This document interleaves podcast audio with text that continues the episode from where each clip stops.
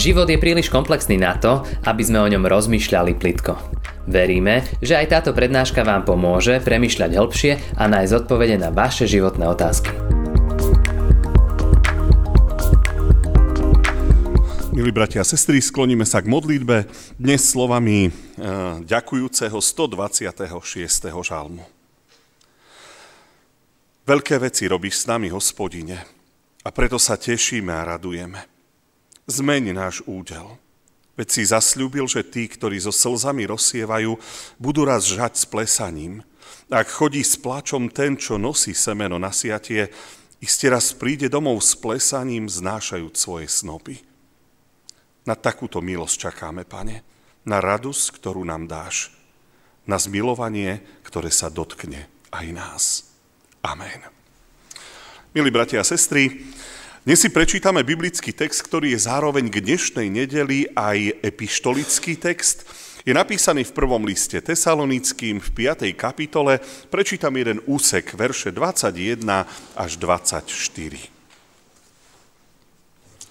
Apoštol Pavel píše, všetko skúmajte, dobrého sa držte, všetkého zlého sa vystríhajte a sám Boh pokoja, nech vás skrz naskrz posvetí a pri príchode nášho Pána Ježiša Krista nech zachová vášho neporušeného ducha, dušu a telo bez úhony. Verný je ten, ktorý vás povoláva, on to urobí. Amen.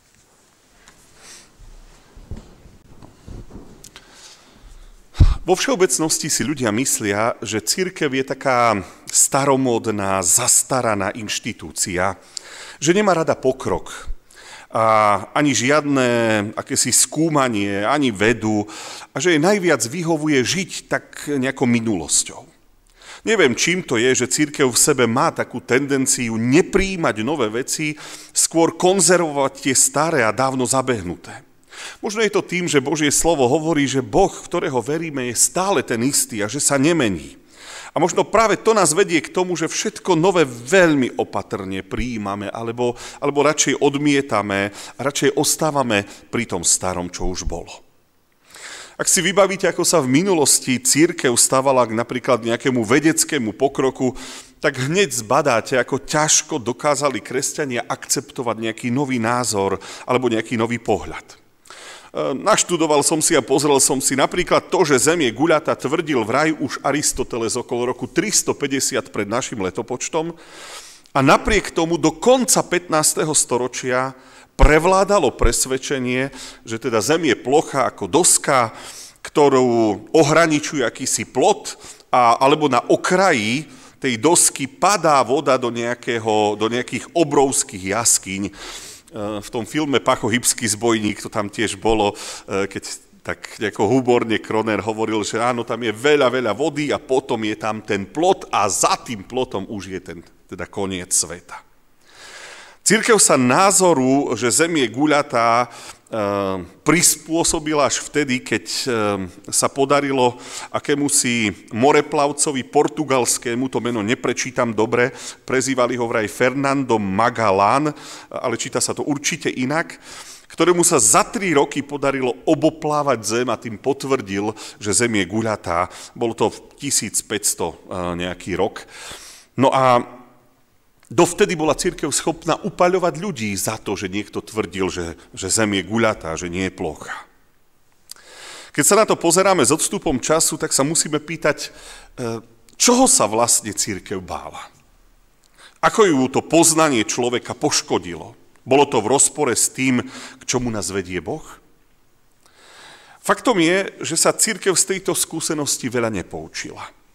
A stále platí, že v cirkvi veľmi, veľmi pomaly príjmame akúkoľvek modernú vec, akékoľvek moderné názory či pohľady na život. Jednoducho je to také pre nás akési ťažké. Ale ak sa pustíte do čítania Evanielí, zistíte, že aj samotné židovstvo sa veľmi ťažko vyrovnávalo s nejakými novotami, ktoré napríklad prinášal aj pán Ježiš. Mali pocit, že ruší zákon, že porušuje pravidla, ktoré sú dané Bohom, že neakceptuje podanie tradície. Keď si napríklad sadol a jedol s colníkmi a hriešnikmi, to bolo pre zbožných Židov proste nepriateľné. Novota, ktorá sa pre nich nedala akceptovať. Alebo keď ženu pristihnutú pri cudzoložstve len tak prepustil a nechal a netrval na tom, čo hovorí Mojžišov zákon, že ju mali teda ukameňovať. Alebo sa zastal učeníkov, keď vymrvali v sobotný deň klasy, čo, bola podľa, čo bolo podľa zákona porušenie prikázaní, oni išli po poli a teda natrhali klasy a vymrvali, vyfúkli eh, a jedli to. A potom Ježiš nazýval Boha svojim otcom, čo bolo príliš liberálne, príliš také nejaké, hm, nejaké moderné. Nehovoriac o tom, ako sa úplne inak pozeral na hriech.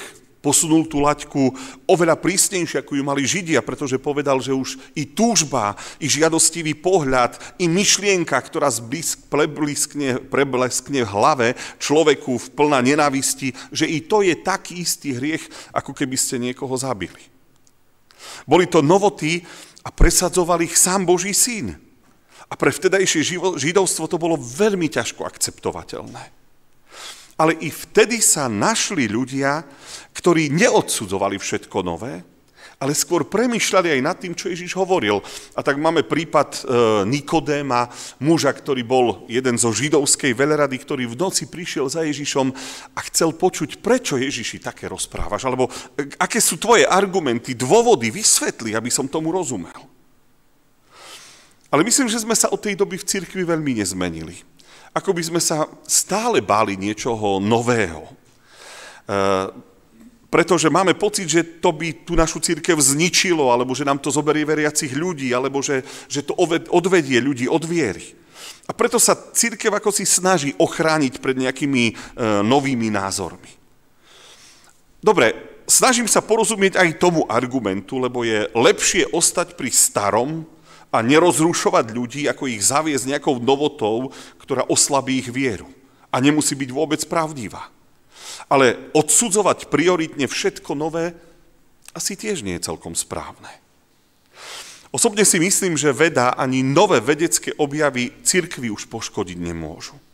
A v poslednom čase to vyzerá tak, že, že pri novších objavoch, vedeckých objavoch, ako keby sme my veriaci ľudia mali trošku navrh.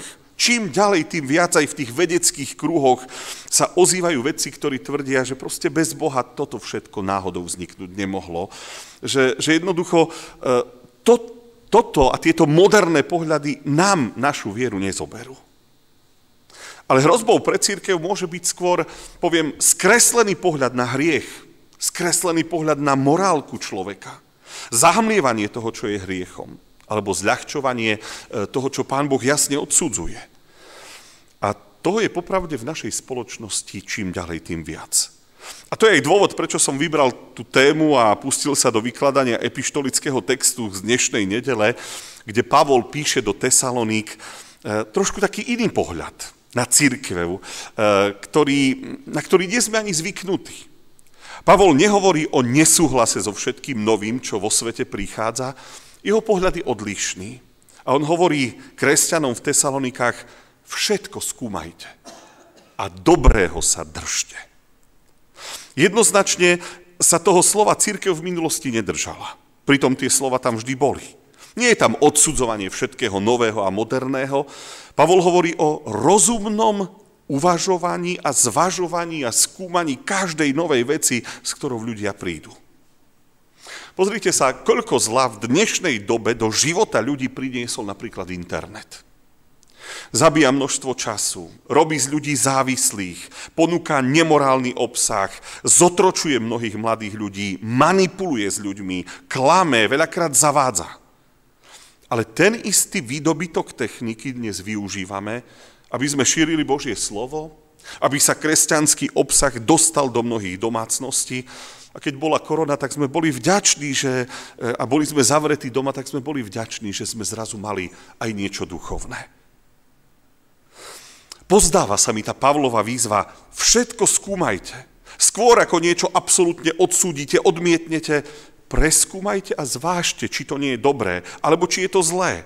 Či to môže niečo priniesť cirkvi, prípadne to niečo uškodí a môže niečo zobrať cirkvi. Áno, platí to. Skôr ako niečo nové príjmeš do spoločenstva, akceptuješ, najprv poriadne preskúmaj, či je to v súlade s tým, čo hovorí Božie slovo.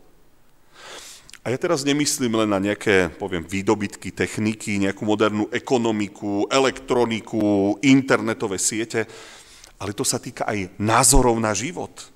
Rôzne preferované moderné hodnoty, či modernú morálku. Pavel radí, skôr ako niečo akceptujete a príjmete do cirkvi, preskúmajte, či je to v súlade s tým, čo Kristus hovoril, čo nás učil. Ak to nie je správne, tak to jednoznačne odsúďte slovami Apoštola Pavla, všetkého zlého sa vystríhajte, čiže dávajte na to pozor. Mám pocit, že prísnym odmietaním všetkého nového a moderného církev nezachránime. A na druhej strane som si istý, že nekritickým príjmaním všetkého nového do církvy tým církvi len ublížime. A tak musím povedať však, že i jedno, i druhé sa v církvi deje. Máme dnes v církvi takú, také odvetvy, alebo neviem, ako to nazvať, e, taký smer, ktorý niektorí zastávajú, a taký, to je taký liberálny pohľad v církvi, ktorý je veľmi nekritický, v podstate preberá všetky moderné pohľady, trendy tohto sveta, je tam veľmi e, liberálny pohľad na sexualitu človeka a s tým súvisia aj iné veci. Liberálna církev sa už veľmi e, neopiera o Božie slovo, lebo pre nich to je dosť stará kniha, ktorá je historicky dávno prekonaná. V liberálnej cirkvi sa napríklad vôbec už nehovorí o hriechu, o vine človeka. E, všetci sme dobrí, O všetkých e, môžeme povedať, že má ich Pán Boh rád, všetkých ich miluje, takých, akí sme, lebo takých nás stvoril. Ľudské túžby nie sú ani zlé, ani dobré, lebo nemôžu byť zlé, keď nás Boh stvoril s takými túžbami. Liberálna církev prebrala moderný slovník a hovorí o, o tolerancii ku všetkým, o láske ku všetkých, o rôznorodosti všetkých, ktorých máme tolerovať tak, ako pán Ježiš. Takže dnes je bežné, že v takých tých liberálnych církvách namiesto biblického textu farár rozoberá výroky slávnych ľudí. Hej, a, a uvažuje sa nad tým na kazateľnici. E, už sa nevyberajú nejaké starozmluvné či novozmluvné biblické texty. Takáto církev nekriticky preberá všetko nové, s čím dnešný svet prichádza. A poviem, však to bolo aj v minulosti. Alibisticky naskočila církev napríklad v Nemecku, keď prišiel nacizmus a prispôsobila sa podporovala vraždenie a prekrývala tú vojnu a podporovala ju. A nebolo to len v Nemecku, aj kdekade po svete. A potom je tu presný opak e, takej liberálnej cirkvi, ktorej si ľudia myslia, že všetko nové vlastne cirkvi škodí. A keď církev fungovala takto pred 2000 rokmi, tak takto musí fungovať ďalej. Alebo pred 20 či pred 100 rokmi. Všetko treba radšej nechať tak, ako bolo v minulosti, lebo to bolo dobré a to znamená, že to tak môže ostať. Žiadne nové piesne, žiadna zmena v liturgii, žiadne moderné spôsoby výkladu písma. V nedeľu treba urobiť bohoslúžby, toto stačí, nič nové tam netreba, žiadne akcie pre rodiny, pre mládež, žiadne podujatia pre deti, posedenia pri káve, guláše a niečo také, nejaké také stretnutia. Len to, čo bolo, to strohe, to stačí, vtedy to bolo dobre, i dnes to bude dobre. Nič nie je treba vymýšľať. Lenže ani toto nie je dlhodobé riešenie. Ten svet okolo nás stále ide niekde dopredu a my v cirkvi nemôžeme ostať v 19. storočí. Ale keď si prečítate tie slova Apoštola Pavla, uvedomíte si, že v cirkvi sa dá pozerať na svet aj inak. Ako by mohla žiť církev a veriaci ľudia. Pavel hovorí o tom, že skúmajte tie nové veci. Ak sú dobré, držte sa ich. Ak je to niečo zlé, tak ich odsúďte jasne, povedzte, že je to zlé a vystrihajte sa toho. Až vtedy môžete očakávať, a to je súvis s adventom, že ten Boh pokoja vás skrz nás skrz posvetí a pri príchode pána Ježíša Krista zachová vášho neporušeného ducha, dušu, telo bez úhony. Že keď budete vedieť rozoznávať, čo je dobré, toho sa držte, čo je zlé, toho odsudzujte. Ja myslím, že církev potrebuje také jasné stanoviska k novým veciam, ktoré do tohto sveta prichádzajú. Namiesto toho, keď máme nejaké vyjadrenie v církvi, napríklad vyjadrenie k homosexualite má 5 strán a čítate, ak to dočítate, ani neviete, čo vlastne ten človek, ten autor toho chcel povedať. Ako si nie sme jasní, nie sme, nie sme čitateľní, e, všetkého sa bojíme tak veľmi, tak nejako opatrne. Ale Pavel hovorí jasne, ak je to dobré, držte sa to, ak je to zlé, odsúďte to a postavte to bokom. Čo je na tom zložité? A to je to, čo pomôže v cirkvi a čo zachová toho neporušeného ducha, dušu i telu bez úhony, keď ten pán Ježiš príde. Takže není riešením zobrať všetko nové a skočiť potom a, a prikyvovať, ale není ani dobré všetko nové odsúdiť a povedať, toto my nepotrebujeme, my ostaneme v tom, čo sme boli. Pavel hovorí, všetko skúmajte, dobrého sa držte a zlých vecí sa jednoznačne vystrihajte. Prajem nám, aby sme to takto vedeli, a aby sme ozaj vedeli aj zvážiť, čo církvi a zboru pomôže a čo ho zase ubíja, alebo čo mu skôr škodí. Ale Božie slovo stále musí byť autoritou. A to, čo Ježiš hovoril, musí byť pre nás vždy dôležité a vážne. Amen. Ďakujeme, že ste si túto prednášku vypočuli do konca. Modlíme sa, aby ste boli inšpirovaní a povzbudení. Ak máte nejaké otázky, napíšte nám správu na Facebooku, Instagrame alebo hoci aj e-mail. Projekt Chcem viac už viac ako 10 rokov podporujú ľudia z celého Slovenska. Pridajte sa k ním. Aj vďaka vašim darom a modlitbám môžeme prinášať každý týždeň dobrú správu, povzbudenie a inšpiráciu tisíckam ľudí nielen na Slovensku. Ďakujeme.